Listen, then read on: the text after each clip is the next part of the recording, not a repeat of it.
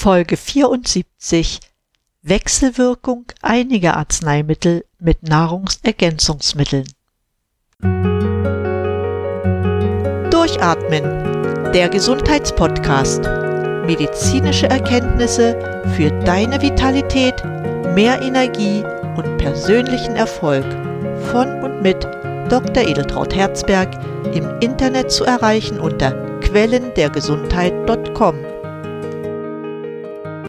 Ich begrüße dich ganz herzlich zur heutigen Sendung, die, wie du weißt, eine Fortsetzung der letzten Episode ist. Ich freue mich, dass du wieder dabei bist und fange auch gleich an. Ich kann hier natürlich nicht die ganze Palette an Wechselwirkungen darstellen, die es zwischen den unterschiedlichen Arzneimitteln und Mikronährstoffen gibt. Deshalb beschränke ich mich auf einige wenige. Dabei bin ich von dem ausgegangen, was sehr viele Menschen an Arzneimitteln einnehmen, teils vom Arzt verordnet, teils als Selbstmedikation. Zu den häufig eingenommenen Arzneimitteln zählen Antazida oder Säureblocker, die oft bei Sodbrennen oder Reflux eingenommen werden. Leider sind die meisten Säureblocker inzwischen nicht mehr verschreibungspflichtig. Deshalb werden sie sehr oft selbst gekauft. Wenn du Pech hast, weiß dein Arzt nicht, was du einnimmst und kann manche Nebenwirkung nicht richtig deuten. Des Weiteren gibt es sehr viele Diabetiker, die Metformin einnehmen. Hier gibt es eine Gefahr, auf die ich gerne hinweisen möchte. Ähnlich verhält es sich mit Statinen und Antibiotika. Wenn du dich selbst informieren möchtest oder wissen möchtest, was bei der Einnahme deiner Medikamente bezüglich Mikronährstoffen zu beachten ist, empfehle ich dir das Buch von Uwe Gröber Interaktionen, Arzneimittel und Mikronährstoffe. Du kannst natürlich auch einen Arzt oder Heilpraktiker fragen, die sich gut mit Mitochondrienmedizin auskennen. Sie helfen dir bestimmt weiter. Hier behandle ich lediglich die oft verordneten Arzneimittel auch mit dem Hinweis, bei deinem Arzt konkret nachzufragen. Denn das hier ist keine Therapieberatungsstunde, sondern nur ein Podcast, der informieren will und dich anregen möchte, über spezielle Sachen einfach mal nachzudenken. Fangen wir also an. Generell hört man ja heute in der Presse sehr oft, dass Nahrungsergänzungsmittel schaden können. Das Thema wird zurzeit so sehr strapaziert, ich deute dies als einen Weg, Mikronährstoffe zu verunglimpfen, um Medikamente der Pharmariesen akzeptabler für die breite Masse zu machen. Wahr ist, dass Mikronährstoffe die Wirksamkeit von Medikamenten beeinflussen können. Und das in beide Richtungen. Also die Wirkung kann verstärkt werden, das führt dazu, dass die Dosis des Medikamentes reduziert werden kann. Das ist natürlich eine hervorragende Eigenschaft. Selten kann die Wirkung der Medikamente abgeschwächt werden und häufig kommt es dazu, dass Medikamente einen Mangel an Mikronährstoffen hervorrufen. Hier ist das Wissen darüber sehr wichtig, weil dann entsprechend mit Mikronährstoffen supplementiert werden muss. Kommen wir zunächst zu den Antazida. Das sind säurebindende Mittel, die wegen einer Übersäuerung des Magens eingenommen werden. Ein übersäuerter Magen führt zu Folgeerscheinungen wie Sodbrennen, saurem Aufstoßen sowie säurebedingten Magen- und Zwölffingerdarmgeschwüren. Die Therapie mit Antazida ist hier symptomatisch, weil nicht die Ursachen der vermehrten Säureproduktion behandelt werden, sondern nur ihre Auswirkungen. Die Wirkung der säurebindenden Mittel setzt schnell nach wenigen Minuten ein, hält jedoch nur zwei bis drei Stunden an. Beispiele für solche Präparate sind Maraldrat und hydrotalzidhaltige Präparate, die eine hohe Säurebindungskapazität haben. Solche Präparate sollten stets in einem zeitlichen Abstand zur Nahrungsaufnahme eingenommen werden, da auch die Nahrung oft säurebindende Eigenschaften hat. Bewährt hat sich die Einnahme circa zwei Stunden nach dem Essen oder unmittelbar vor dem Schlafengehen. Was ist weiter zu beachten? Die meisten Wirkstoffe der säurebindenden Präparate enthalten Mineralstoffe, zum Beispiel Calciumcarbonat, Natriumhydrogencarbonat, Kaliumhydrogencarbonat, Aluminiumtrihydroxid, Magnesiumtrisilikat und andere. Wenn man Säurebinder einnimmt, wird durch deren alkalischen Charakter die überschüssige Säure des Magens neutralisiert. Die natriumhaltigen Verbindungen der Antazida werden vom Körper vollständig aufgenommen. Das kann bei Neigung zu Bluthochdruck zu einer zusätzlichen Zunahme des Blutdrucks führen. Solche Patienten sollten darauf achten, keine natriumhaltigen Antazida über einen längeren Zeitraum einzunehmen. Hinzu kommt, dass bei Verwendung von Natriumhydrogencarbonat Kohlensäure entsteht, was zu Blähungen führen kann. Deshalb eignen sich Aluminium- und Magnesiumverbindungen besser, um die Säure zu binden. Diese Verbindungen führen nicht zu Blähungen und Aluminium besitzt darüber hinaus eine schleimhautschützende Wirkung. Veränderungen des Mineralhaushaltes sollten bei längerer Anwendung von säurebindenden Mitteln in jedem Fall beachtet werden. Das aufgenommene Magnesium kann zum Beispiel zu Durchfall führen. Sollten Aluminium- und Magnesiumhydroxidhaltige Antazida über einen längeren Zeitraum eingenommen werden, können auch Störungen im Knochenstoffwechsel entstehen. Bei häufiger Einnahme von Antazida empfiehlt sich die regelmäßige Supplementierung eines Multivitamin-Mineralstoffpräparates mit Eisen, Zink, Vitamin B1, B6, B12, Vitamin D und Folsäure. Diese Supplemente sollten mindestens zwei Stunden nach Einnahme der Antazida erfolgen. Wichtig zu wissen ist auch, dass Zitronensäure die Resorption von Aluminiumionen erhöht. Das könnte zu toxischen Effekten im zentralen Nervensystem führen. Deshalb sollte zwischen der Einnahme eines aluminiumhaltigen Antazidums und säurehaltigen Brausetabletten mindestens ein zweistündiger Einnahmeabstand eingehalten werden. Ein bekanntes Antazidum ist auch Cemitidin. Es ist in Taramet enthalten. Dieses Präparat stört den Stoffwechsel von Vitamin D. Deshalb ist die längerfristige Einnahme von Cimetidin ein Risikofaktor für die Entwicklung einer Osteoporose. Die Gruppe der H2-Blocker stört zudem auch noch die Resorption von Zink. Generell empfiehlt sich bei häufiger Einnahme von Antazida die regelmäßige Supplementierung mit den eben genannten Mineralstoffen. Manchmal ist es wegen der Einnahme anderer Arzneimittel nötig, Säureblocker einzunehmen. Generell rate ich jedoch davon ab. Bei einem Reflux kann dir auch helfen, ausreichend Wasser zu trinken. Damit wird die Säure im Magen verdünnt und die Beschwerden lassen nach. Außerdem solltest du deine Ernährung so umstellen, dass sie überwiegend basisch ist. Dann vermeidest du Symptome, die dich veranlassen, Antazida einzunehmen. Kommen wir zu einem weiteren häufig eingenommenen Arzneimittel. Das sind Statine, die von vielen Ärzten zur Senkung des Cholesterinspiegels verordnet werden. Ich mache kein Hehl daraus, dass ich diese Therapie ablehne, weil das Nutzen-Risiko-Verhältnis nicht stimmt.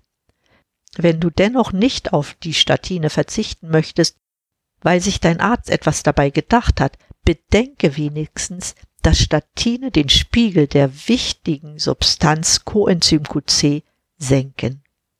Das liegt daran, dass Cholesterin und Coenzym QC in der Leber den gleichen Syntheseweg haben. Wenn ich also mit einem Statin die Cholesterinsynthese bremse, geschieht das mit Q-Enzym Q10 auch. Wozu brauchst du aber Q10? Coenzym Q10 ist die Schlüsselsubstanz für die Energieproduktion in den Mitochondrien. Ohne Q10 wird auf Dauer die Energieproduktion stark gebremst. Das ist eine Ursache für die Entstehung vieler Krankheiten, darunter Herzerkrankungen, Erkrankungen des zentralen Nervensystems, Hautprobleme, Stress, Burnout und viele andere. Schau dir dazu noch einmal meine Sendung über Q10 an. Da erfährst du alles, was du darüber wissen musst. Wenn du also Statine einnimmst, nimm unbedingt Coenzym Q10 ein, wenn du die Entstehung weiterer Krankheiten verhindern willst. Zu einem anderen Thema. In Deutschland gibt es sehr viele Diabetiker. Sehr viele von ihnen sind bereits insulinpflichtig. Das werden sie, obwohl sie schon Jahre vorher gut mit anderen Arzneimitteln, unter anderem mit Formin, eingestellt sind. Dennoch sei die Frage erlaubt, warum sich der Zustand verschlechtert, obwohl es Medikamente gibt. Die Antwort könnte sein, dass Metformin zwar hilft, den Insulinspiegel zu regulieren, andererseits aber ein Defizit an bestimmten Mikronährstoffen entsteht, was schließlich zu einer Einschränkung der Energieproduktion führt. Wenn die Energieproduktion in den Zellen behindert ist, kommt es zur weiteren Verschlechterung der Krankheit, was sich darin ausdrückt, dass man die Dosis des Metformins so lange erhöht, bis der Patient dann insulinpflichtig ist. Nun fragst du dich sicherlich, welche Mikronährstoffe ein Diabetiker braucht, damit dieser Prozess gebremst wird. Das will ich dir gerne sagen. Das sind die natürlicherweise im Körper vorkommenden Nahrungsergänzungsmittel Ubiquinon Q10, Vitamin C, Vitamin B2, B6, B12, Biotin, Folsäure, Vitamin E, Magnesium, Selen und Zink. Alles Substanzen, die durch die Einnahme von Metformin im Körper reduziert werden und dann nicht mehr für die Energieproduktion und deren Stoffwechselprozesse zur Verfügung stehen. Speziell für die Energieproduktion wichtig sind Ubiquinon, Q10, also die reduzierte Form von Coenzym Q10, Vitamin B2, B6, B12, Folsäure, Biotin und Selen. Die Mengen, die man einnehmen sollte, betragen für Ubiquinon Q10 100 Milligramm Vitamin C, 100 Milligramm, 20 Milligramm B2, 500 Mikrogramm Vitamin B12, 500 Mikrogramm Biotin und weiterhin 50 Mikrogramm Vitamin D3. Das ist also eine ziemlich große Palette an Mikronährstoffen, die man einnehmen sollte, wenn man Metformin einnimmt. Deshalb schau bitte, dass du ein Kombipräparat hoher Qualität einnimmst, das schon einen Großteil an Präparaten in der richtigen Dosierung enthält. Du kannst diese finden, indem du nach Arznei-Ergänzungsstoffen googelst. Eine weitere Gruppe an Arzneimitteln, die noch relativ häufig beschrieben werden, sind Antibiotika. Zum Glück ist die Tendenz abnehmend aber in Zusammenhang mit verschiedenen Erkrankungen haben sie nach wie vor eine große Bedeutung. Dabei muss man immer beachten, dass Antibiotika bakterientötende Präparate sind. Sie können für speziell lebende Zellen schädlich sein, weil sie lebensnotwendige Stoffwechselvorgänge oder die Vermehrung blockieren können. Im Wesentlichen werden Antibiotika für die Bekämpfung von Infektionen verwendet. Einige Antibiotika kommen auch zur Tumorbehandlung zum Einsatz, weil sie auch für krebsartig veränderte körpereigene menschliche Zellen schädlich sind. Die Palette an Antibiotika ist groß. Deshalb will ich auch nicht ins Detail gehen. Allen gemeinsam ist, dass sie Bakterien abtöten. Leider nicht nur die schädlichen, auch die guten Bakterien werden reduziert. Hinzu kommt, dass die zu bekämpfenden Krankheitserreger schlau sind und ständig neue Abwehrstrategien gegen Antibiotika entwickeln. Dadurch kann es zu Resistenzen kommen. Es gibt nur wenige Antibiotika, die nicht auf den ganzen Körper wirken.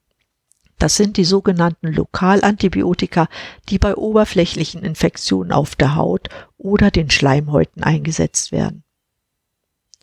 Ich will hoffen, dass die Zeit des offensiven Umgangs mit Antibiotika endlich vorbei ist. Denn in der Vergangenheit wurde im Zusammenhang mit der großzügigen Verordnung von Antibiotika einige Probleme hervorgerufen. So konnte zum Beispiel festgestellt werden, dass trotz Verordnung von Antibiotika Mittelohrentzündungen bei Kindern nicht weniger, sondern mehr wurden. Studien hierzu gibt es leider nicht. Weiterhin gibt es aber auch Beobachtungen, die zeigen, dass es einen Zusammenhang zwischen der vermehrten Antibiotikagabe und dem Syndrom der Hyperaktivität bei Kindern geben könnte. Du merkst, ich drücke es vorsichtig aus, weil es auch hier keine Studien darüber gibt. Was ist neben der Entwicklung von Resistenzen das wirkliche Problem bei Antibiotikaverordnungen? Ich deutete schon an, dass Antibiotika nicht zwischen guten und bösen Bakterien unterscheiden können. So kommt es dazu, dass nach mehreren Antibiotikatherapien die Darmflora gestört ist. Dann ist verschiedenen Pilzen und Hefeformen Tür und Tor geöffnet, das heißt, sie siedeln sich im Darm an und vermehren sich. Sie produzieren Gifte und zerstören T-Lymphozyten, die für die körpereigene Immunabwehr benötigt werden. Durch die Schwächung der Immunabwehr treten weitere Probleme auf. Neben Magen- und Darmgeschichten kann es zu gravierenden Hormonstörungen, Allergien, Schuppenflechte oder multipler Sklerose kommen. Aber auch die Entwicklung von Morbus Crohn, Colitis ulcerosa, Reizdarm und Krebsleiben werden in diesem Zusammenhang diskutiert.